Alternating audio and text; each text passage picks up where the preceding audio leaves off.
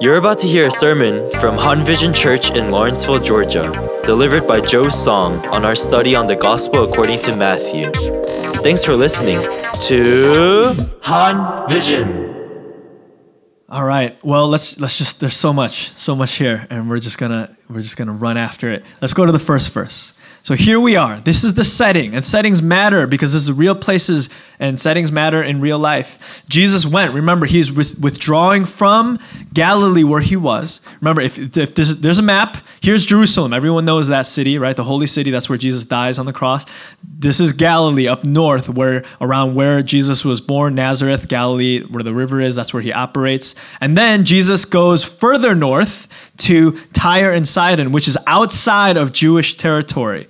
All right. So this is where the Gentiles, Gentiles for those of you don't know, is anyone who's not Jewish. If you're a Jewish person and you're, you're a non-Jew, you don't hang out with them because they're dirty. All right. So all of you are dirty because you're Gentiles, right? So this is Gentile country that they go up into, that Jesus withdraws to. So already, Matthew the people who are reading Matthew, who are Jews, most, most likely Jewish men from the first century, are reading, they'll be like, Jesus, why are you going to Tyre and Sidon? That's already like, that's a shady place. It's not a, it's not a, a, Jewish territory. So Jesus goes up there to Tyre and Sidon, especially these cities. In the Old Testament, these were enemies of Israel. There are Old Testament prophecies that talk about how God will destroy Tyre and Sidon because they are so wicked and evil. And um, that's where Jesus is in this like wicked place. And so that's where he is. And then it says, Matthew says, Behold, right? So when Matthew says, Behold, he's saying something is about to happen. You better pay attention. So he's saying, like, Behold, guys, a Canaanite woman.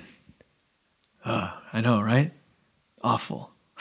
right? First of all, like I know you guys are like, what was the big deal? But remember, this is written to a Jewish first century audience. So for a second, like take off your you know Western 21st century glasses off and put on your Jewish male first century you know goggles on and see the world through that lens. I know we all got one at the door. Please put them on. Thank you. All right, so you have them on. Now you're looking at the world from a Jewish first century perspective. All right, and now behold, oh, a Canaanite woman, right? Oh, oh my goodness, right?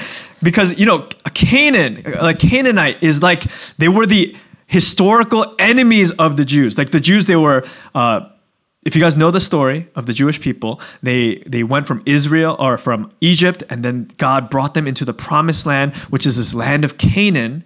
And these Canaanites were so evil and wicked, they would like sacrifice their children to their false gods and they would do all these wicked things. So God said, I need you to kick these evil people out and get rid of them because they're so evil and then and take over their land and turn it into the promised land. So for all of Israel's history, their enemies were the Canaanites. They were these evil people that they were supposed to get rid of and never mingle with because they were so evil. So one of these evil, dirty Canaanites was approaching Jesus, and Jesus is already in sketchy territory, right? You ever go to a sketchy place and you're like, you know, you're afraid of everyone that approaches you. You know what I'm saying? You go to downtown Atlanta, you know, to like the to the scary part, and anyone comes to you, you're, you're already like on high alert. You're like, ah, you know, right? Like unclean, like stay away, right? And so like there you are. Jesus is there in this area, and then this Can this dirty Canaanite comes, and, and a woman, right?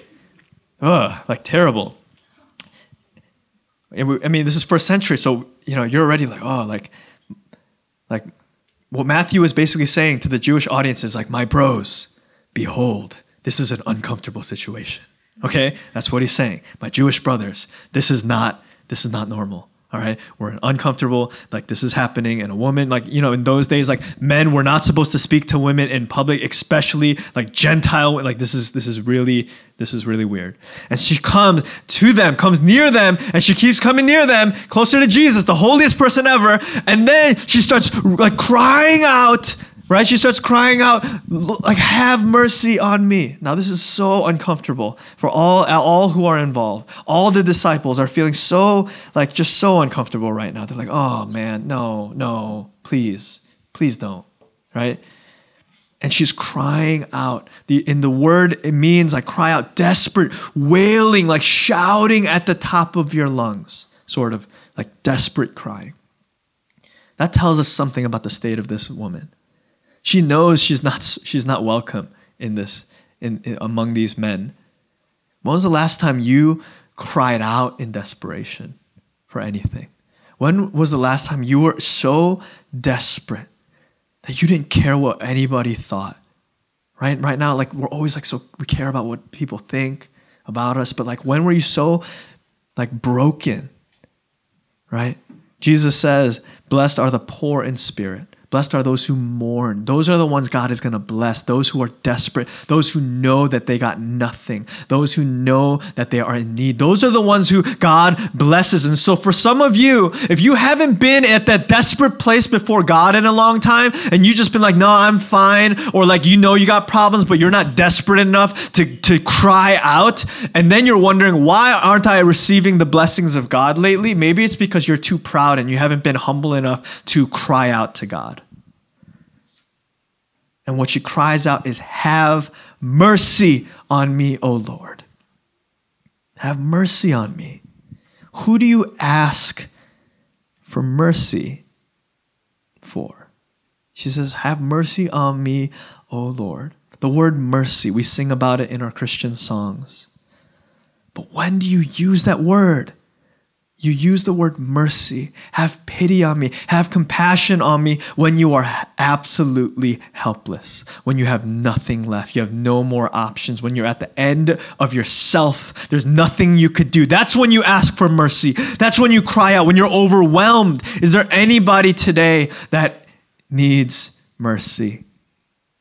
Anybody feeling overwhelmed? Anyone feeling helpless, lost? Anyone feeling pain that you just don't know what to do about, that you have no control over? I know you all look nice and composed on the outside, but I know that uh, there are many of us in this room that are crying out for mercy. That's when you use that word, when you are in absolute need, when you don't know what to do. But to whom do you say that word to. You ask mercy from someone who is higher than you. Right? Def- someone who is at the mercy of the judge because the judge has more authority, has more power. That's whom you cry out to mercy. Someone who is stronger, someone who is who is able to give you mercy. That's when you ask for mercy. That's whom you ask. You when you say, "Have mercy on me," you're saying not only am I helpless, but you are higher than I. Mercy can only be asked from a broken place. When you are broken, when you are surrendered, when you recognize the power of the one who can give that mercy, that's when you ask. That's who you ask mercy to. You know, when I was growing up, there was this game, like this really dumb game called Mercy. All right. And some of you are too, probably too young to even know what that game is. But literally, this was the game. Someone would grab like your your your your arm and they would just start twisting your arm, like, and, and so you'd get like this, you know, burn, and they would just grab it and just cause you pain until you scream mercy. That's it. That's the game. You just and you just sit there, and you take it, and they're like they're like you know grinding your hand, and you're just like, and then you scream mercy, and they're like, haha, I won. you know, like what you're well, basically the, the the point of the game is like you're you get to a point where they break you, where you admit, like, I can't take it anymore. Please, you have the power to make this stop. Please stop. That's it right? That's what you cry out mercy. You are broken. I, I have lost. I can't take it anymore. That's why, like in movies, like the villain will capture the hero and like lock, chain them up, and then they'll like torture them and be like, you know, like like beg for mercy and the, the, the, you know the hero's like never right and there's like this battle for mercy because like this guy wants to break this person's will and make him basically admit that this person is greater and stronger than them and you have I have all the power over you. Admit it and they're like, "No," right? When you cry out for mercy, you're basically broken. You're saying, "I admit I can't. I got nothing. You have everything. You have all the power, and I acknowledge that. I come, bef- I come before you. Have mercy on me, O Lord, Son of David. That's this is crazy what's happening right now.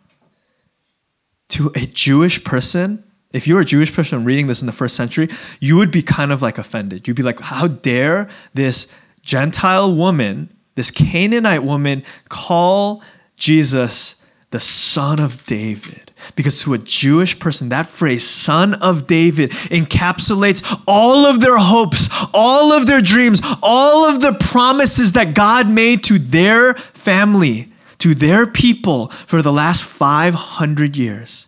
500 years ago, there was a mighty king named David, the one who slew Goliath. And God said, To your son, I will, through him, create a kingdom that will last forever and ever, and he will be the anointed Messiah. And after that, every prophet added on to that promise that God gave that this king will, will rule all nations, and that the, the, the kingdom of Israel will be all over the world, and through them, God's people will be saved, and God's enemies will be judged and destroyed, and like all of the hopes lied on this phrase that one day the, a son of David will come to save the Israelite people from their enemies. And for 500 years, they were conquered and oppressed and like sold and scattered, and they were uh, and they were suffering and waiting and hoping, son of David, come to save the people of God, the Israelites. And then this non Jewish woman was saying, Son of David, you, Jesus, I believe you are the promised king of the Jews. And can you save me? Can you help me? And all the Jews in the audience would be like, He ain't here for you. He's our Messiah. We waited for him. We prayed for him. How dare you ask for mercy from our king? You know what I'm saying? So, you know what happens? The response to this. And she goes, My daughter has been severely oppressed by demons. And she's like, she comes before him. And what does Jesus say? It says, But Jesus did not answer her a word. And all the Jewish men would be like, mm, They would nod their heads. That's right. That's what you do. You ignore her because what she's saying is crazy, right? Like you don't even look at. That's what you do when a when a Gentile woman approaches a Jewish man in public, you do not speak to her. You do not talk to her. You ignore her because she is not worthy. You do not do that. You don't uh, defile yourself by talking to her. So Jesus does the proper Jewish man thing and ignores her, right? To us, we're like, that's so mean, Jesus. We're like offended. But that's because we're, we're in our 21st century mindset, all right? We got to go back to what the, the context of here. He ignores her. And, and, and here's the thing we are offended, right? I mean, how many of you, like, this isn't what we expect from Jesus. But how many of you in your life, you've prayed, you've gone to God, and you were humble before Him, and you cried out in desperation, Lord, and you have a prayer request, Lord, I need this, I need your help. And instead of something, you get nothing. You get silence. You get the emptiness of the room as your answer. You know what I mean? You ever pray and you feel like dumb afterwards because you feel like, am I talking to the wall here?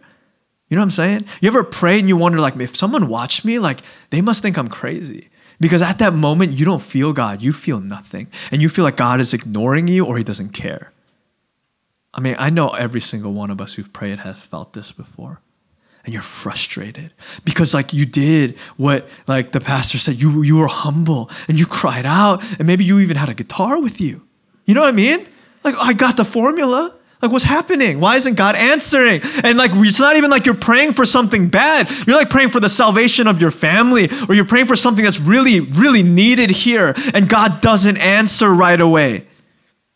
You know what I'm saying? And then what do we do? We get angry. We get upset. We start to doubt his existence. And we start to rage at him and say, How dare you ignore me? Right?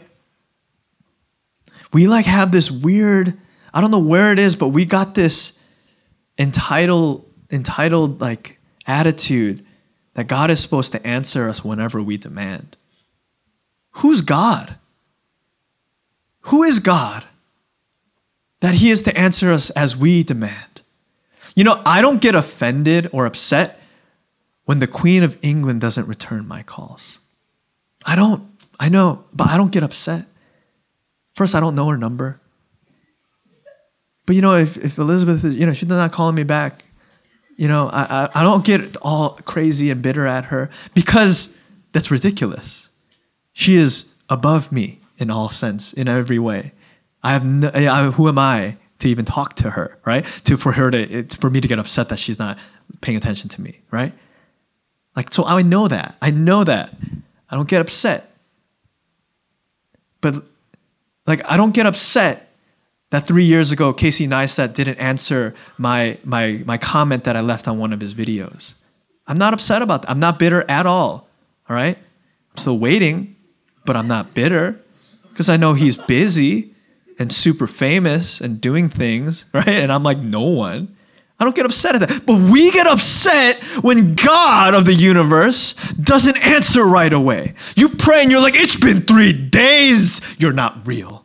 You know, like we get upset. Like, who is God? He's God of the universe. He is not entitled or obligated to answer us at all. In fact, the only thing, like, you know what I mean? Like, who are we that we're demanding this from God? That he even answers our prayers or pays attention to us is sheer mercy is sheer grace. It is by the grace of god that he has answered a single prayer that he he hears our call, that we can come into his presence and, and, and tell him our hearts. That's incredible mercy, incredible grace. Don't you realize? And the fact that God promised us that he will hear our prayers and he will answer us, that when you seek me, you will find me, that when you knock, the door will be open to you. That is all his promise that he didn't have to do for us, but he did because he loves us. But the one thing that the Bible never promised, that God never promises, I will answer you immediately. He said, I will answer. What you do is you keep on asking. He gives us the persistent widow. He says, This widow kept asking until she got her answer. How much more will I ask when you ask me? Some of you, you're like, But I've been praying for an entire week, God. God's like, Keep asking. So this woman, she asks, she's desperate, and she gets silence for a response, right? And then he doesn't respond. And then what does she do? She keeps asking. You know how we know that? Because the disciples came up to Jesus after and he they they begged him saying, "Send her away for she is crying after us." So after Jesus says nothing, she just keeps on going after the disciples, keep shouting, keep begging, and she's like, "Please, please." And then they're like, "Oh my gosh, Jesus, get rid of her. Just, you know, do whatever. Like, she's driving us crazy. She's so, like, can you silence her, please? Right? The silence from Jesus didn't stop her because she knew that he was her only hope. She knew. So she was like, if he's not gonna, I'm gonna keep on asking. She does. And then the disciples, the followers of Jesus, get in her way. She's like, you need to get out of here. It's crazy because sometimes people come looking for Jesus in our world, and the people who get in the way of those people are Jesus' followers. You know what I'm saying? Sometimes the people who get in the way of people looking for God are Christians and church people. Like, let's admit, guys, this isn't other church people, this is our church. Let's admit that when strangers looking for Jesus come to our church that look different from us, who are from a different culture, who, who we deem in our minds like dirty or unclean, we straight up hope they leave. Right? I know we like do the hugging thing and we're like, oh, I'm so glad you're here. But inside, I'm like, I'm glad you're here, but I hope you leave soon. You can come to our Sunday services, but I hope you don't join our small group. I hope you don't, like, you know, become a part of my life. Jesus, can you, like, send them away? Jesus, can you like send them to Sugarloaf Baptist Church? because this is a hard person. They this one is a yeah, they're they're like a pagan. they didn't grow up in church. They don't speak my churchy language. They like drink and I think they're hungover right now. So send them to Promise Church, Lord. You know? We, we in our hearts we say we're open and we're here for all to come but we know what we're really saying we only want those to come that look like us talk like us sound like us and act like us anyone who looks different than us we we don't want you to be here you're looking for jesus sorry you're gonna have to move on we have to admit, we look at these disciples, we're like, oh, how could you send her away? How could you be so heartless? We are exactly the same. And I know this, and you're like, how do you know, Pastor Joe? You, it's like you're you're seeing inside my heart. That's because, guys, I feel that way, and I need to repent. I need to repent because this is not my church. This is God's church, and anyone who comes, we need to we need to not be a hindrance from them finding Jesus. And if that means they're different, you know, and we don't and they're broken, then we need to be the hands and feet of Jesus. And be there and love and pray and sacrifice and do whatever we have, we have to do. And if you've been on the other side of that, if you're in this room and you've gone to churches and you just want God, but everywhere you go, you feel these Christians pushing you out and they're like, you're different or the way you live, or you're not acceptable. And like the you're feeling like rejected by churches and Christians. I want to tell you today, don't give up. Don't let the Christians push you away from God. Don't even let our church and our ability to be a welcoming community push you away from Jesus because he's there and he's your only hope. Don't get pushed away. Keep on going. And this lady doesn't give up. And so Jesus answers. She perseveres through the silence, through the disciples rejecting her. And then finally, she got, she persevered through all of that. So Jesus answered her and says, I was only sent to the lost sheep of the house of Israel which is also pretty unexpected because I'm like, by this point, surely Jesus said, Yes, now come, you have passed the test. But Jesus says, Listen, I'm not here for you.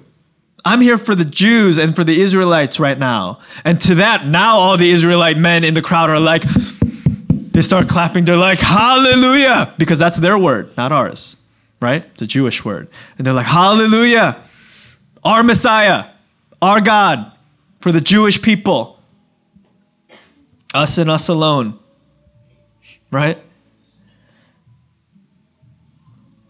He was promised to Abraham, Moses, David. He's ours. Right? He's our hope, not yours. And then you know what she says to that? But she came and knelt before him, saying, Lord, help me. Are you serious? She pushed through the resistance, the unwelcoming atmosphere, even like a straight rejection from like Jesus saying like I'm not here for your people right now. I'm here for the Jews. And then she just she just pushes through it all and just gets down at his feet. Because she knows like I got no I know there's no one else. There's life, there's healing nowhere else but you. Man, I am like so blown away by this woman's persistence. Are you not? Aren't you impressed? Because I mean, come on, think about us. Like we, we, but the tiny bit of resistance that we feel, and we like run. Like we want God. And so you're like, you want God. So you like get out of bed. And then you go to church. You, you look up at church and you get there. And then they're not welcoming. And you're like, I'm out. Right? Like you're looking for life. And then you go and the church is slightly unwelcoming. And so you're like, I'm out of here. You get to a church and you're like, well, they don't have a singles group. I can't meet Jesus here, right? So you leave. Like any resistance we face looking in our pursuit of God, we run like a timid deer. We're like a rare Pokemon. You just can't, we're just gone. You know what I mean? Where is our fight? Where is our persistence? Don't we really want eternal life? How many of us have given up on prayer because God doesn't answer you after, like, doesn't answer you right away? We lose heart at the slightest obstacle, slightest subversion of our expectations, but she bows down and prays, Help me, Lord. Guys, don't stop after one prayer. You keep praying until God answers or until he changes you. That's how that's that's prayer. Prayer is not one time asking, it's continually asking until He changes it or He changes you. I remember there was a friend, and I told you guys this before, but I remember he called me from, or he texted me from Korea, and he was like, Joe, how, what's going on with that one thing? Can I stop praying for it? And I'm like, what are you talking about? And then I suddenly remember a year ago, he asked me for a prayer request and I asked him to pray for something in my life. And then a year later, he texts me, he's like, Joe, what's going on with that? Can I stop praying for it now? Because, and I was just like, wait, wait, wait. You've been praying for that since I asked you a year ago? He's like, yeah, well, you never told me if it changed or not. So I just assumed that you needed prayer and I've been praying for it every, every day since. Can I stop praying now? And I was stunned. I was like, you believe. like you you actually believe in the Bible. You actually pray the way Jesus teaches us to pray. You are persistent and you are bold because you believe that God answers prayers. This woman was persistent and bold. And Jesus answered her, It's not right to take the children's bread and throw it to the dogs. Wow. Jesus is being so mean. so mean, Jesus, right? Or we're like, what the heck? We're like, I'm offended. offended for her, right? Are you not offended for her? I'm offended for her. Like, I want to skip this entire thing because I'm like, I don't want to talk about mean Jesus. Let's get back to nice Jesus after this, where he's feeding people, right? And heals many. But this is like so mean. How do I get around it? Here's the thing it's so unexpected to us, but this is totally expected for the first century Jewish culture. This is absolutely expected. This is how they genuinely felt about everyone else who wasn't a Jew. They were, they were the enemy. They, uh, they were the pagans. They were the dogs you were supposed to ignore them. You were supposed to tell them that the salvation was not for them. And at the end of the day, if they kept on coming, you tell them that you do not take God's salvation and give it to the dogs, to the enemies of God. You are the Canaanites. You are the pagans. Do you know how evil you are? You do not deserve this. You did not suffer like we did, holding on and trusting God all these thousands of years. You pagan dogs. This is exactly. And now the Jewish men would all stand and give a standing ovation and say, Yes. This is what you're supposed to do. You tell them, Jesus, you tell these Gentiles that they have no part with us, no part with our God that we suffered with, that saved us, that came to save us, that promised to save us. You tell them. You tell all these Jews, or these non Jews, these Gentiles, you tell those dirty Canaanites. You tell those Korean dogs. You tell those white devils that, that salvation is for the Jews alone. We forget that we, every single one of us in this room, have no portion with the Jewish Messiah we forget that every single one of us are these Gentiles. You know, as people who grew up as Christians, we like thought that he was our Jesus, that he was our God, and that look, we were his people and he is our father. And we say it so casually. We say it like it's entitled to us, like we take it for granted, not realizing that he that it is by his mercy that he lets us in. He's not our like we, it's, it's not guaranteed for us. It was never like in, like just a given for us. How we are, we are we are the Gentiles, and what this woman says is yes, Lord. what?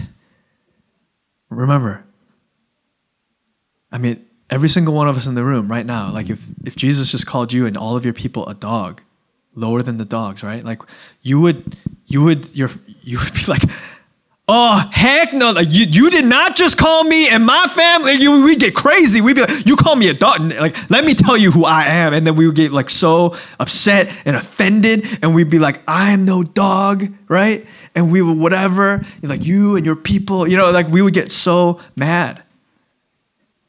Like, how dare you call me this? But this woman, she says, Yes, Lord. I know I'm not worthy. I know me and my people are unworthy of God. I know that we are sinners who deserve nothing but the wrath of God for the things that we've done. And Yes, Lord. But even the dogs will eat the crumbs that fall from their master's table. Yes, we are not your people. We are lower than your people, but we are still your creatures. Did you not make us? Are you not still our master? Do we not still get some salvation? And then what Jesus does next will flip the tables on the Jewish men that were standing and clapping. because what Jesus says next, it says, Oh, woman, great is your faith. What you want will be done. He says, Your faith is so great. And it is because of your faith that you will now receive the power of the Jewish Messiah in your life. And I'm going to bring salvation to your daughter. And all the Jewish men just start stop clapping. They're like, wait, what? You just you just gave you just saved her. You just healed her. You gave the power of God that was meant for us over to her because of her faith. But she doesn't deserve it. Her people don't deserve it. And he's like, Yeah, no one does. And neither do we. None of us do. We're not from the right people. We didn't do the right things. We did nothing to make ourselves worthy. But Jesus says, Believe. Believe in me. And the salvation that came from the Jews will go and invade our lives. And by His grace and His mercy, we can call Him our Lord and our Savior and our King. Guys, today, we need to realize that we are unworthy. She, she already knew that. And she didn't come to Jesus knowing she's unworthy and try to validate her her worth by being like, "Jesus, I know I'm unworthy, but like I've been I've been trying really hard to be good. I've been like reading Jewish scriptures and, and things like that. And so I know I'm unworthy, but I did all these things. She didn't do that. She knew she was absolutely unworthy, and all she did was just fall at his feet and cry mercy because she knew there was nothing she could do to make herself worthy. Some of us, you realize you're unworthy, and so you try, you try, you try to like do things. You try to serve at church. You try to like not do these things and not sin in, in certain ways to try to make yourself worthy to go and get the blessing of Jesus. All you have to do is realize that you're unworthy and fall at His feet and cry mercy. Some of you, you realize you're unworthy and you try to run away from Jesus because you're unworthy. I like I, I, talk to people. I'm like, hey, why aren't you following Jesus? Why isn't He the Lord of your life? And they what they say to me is, it's because I'm so unworthy. I'm so sinful right now, and so I need I, I can't get near Jesus. I need to clean my life up. I need to stop doing certain things, and then once I'm a little bit more worthy, then I can start getting closer to Jesus, and maybe then I'll start surrendering my life to Him. And that is not what you're supposed to do because you can never make yourself worthy. You don't make you don't wait till you're a little less unworthy. That's, that's not even a thing. You just come and you fall at his feet and say, I am unworthy. Have mercy on me, O Lord. And so let's pray today. Thanks for listening to the Han Vision podcast. We hope you were blessed. Join us next week on Han Vision.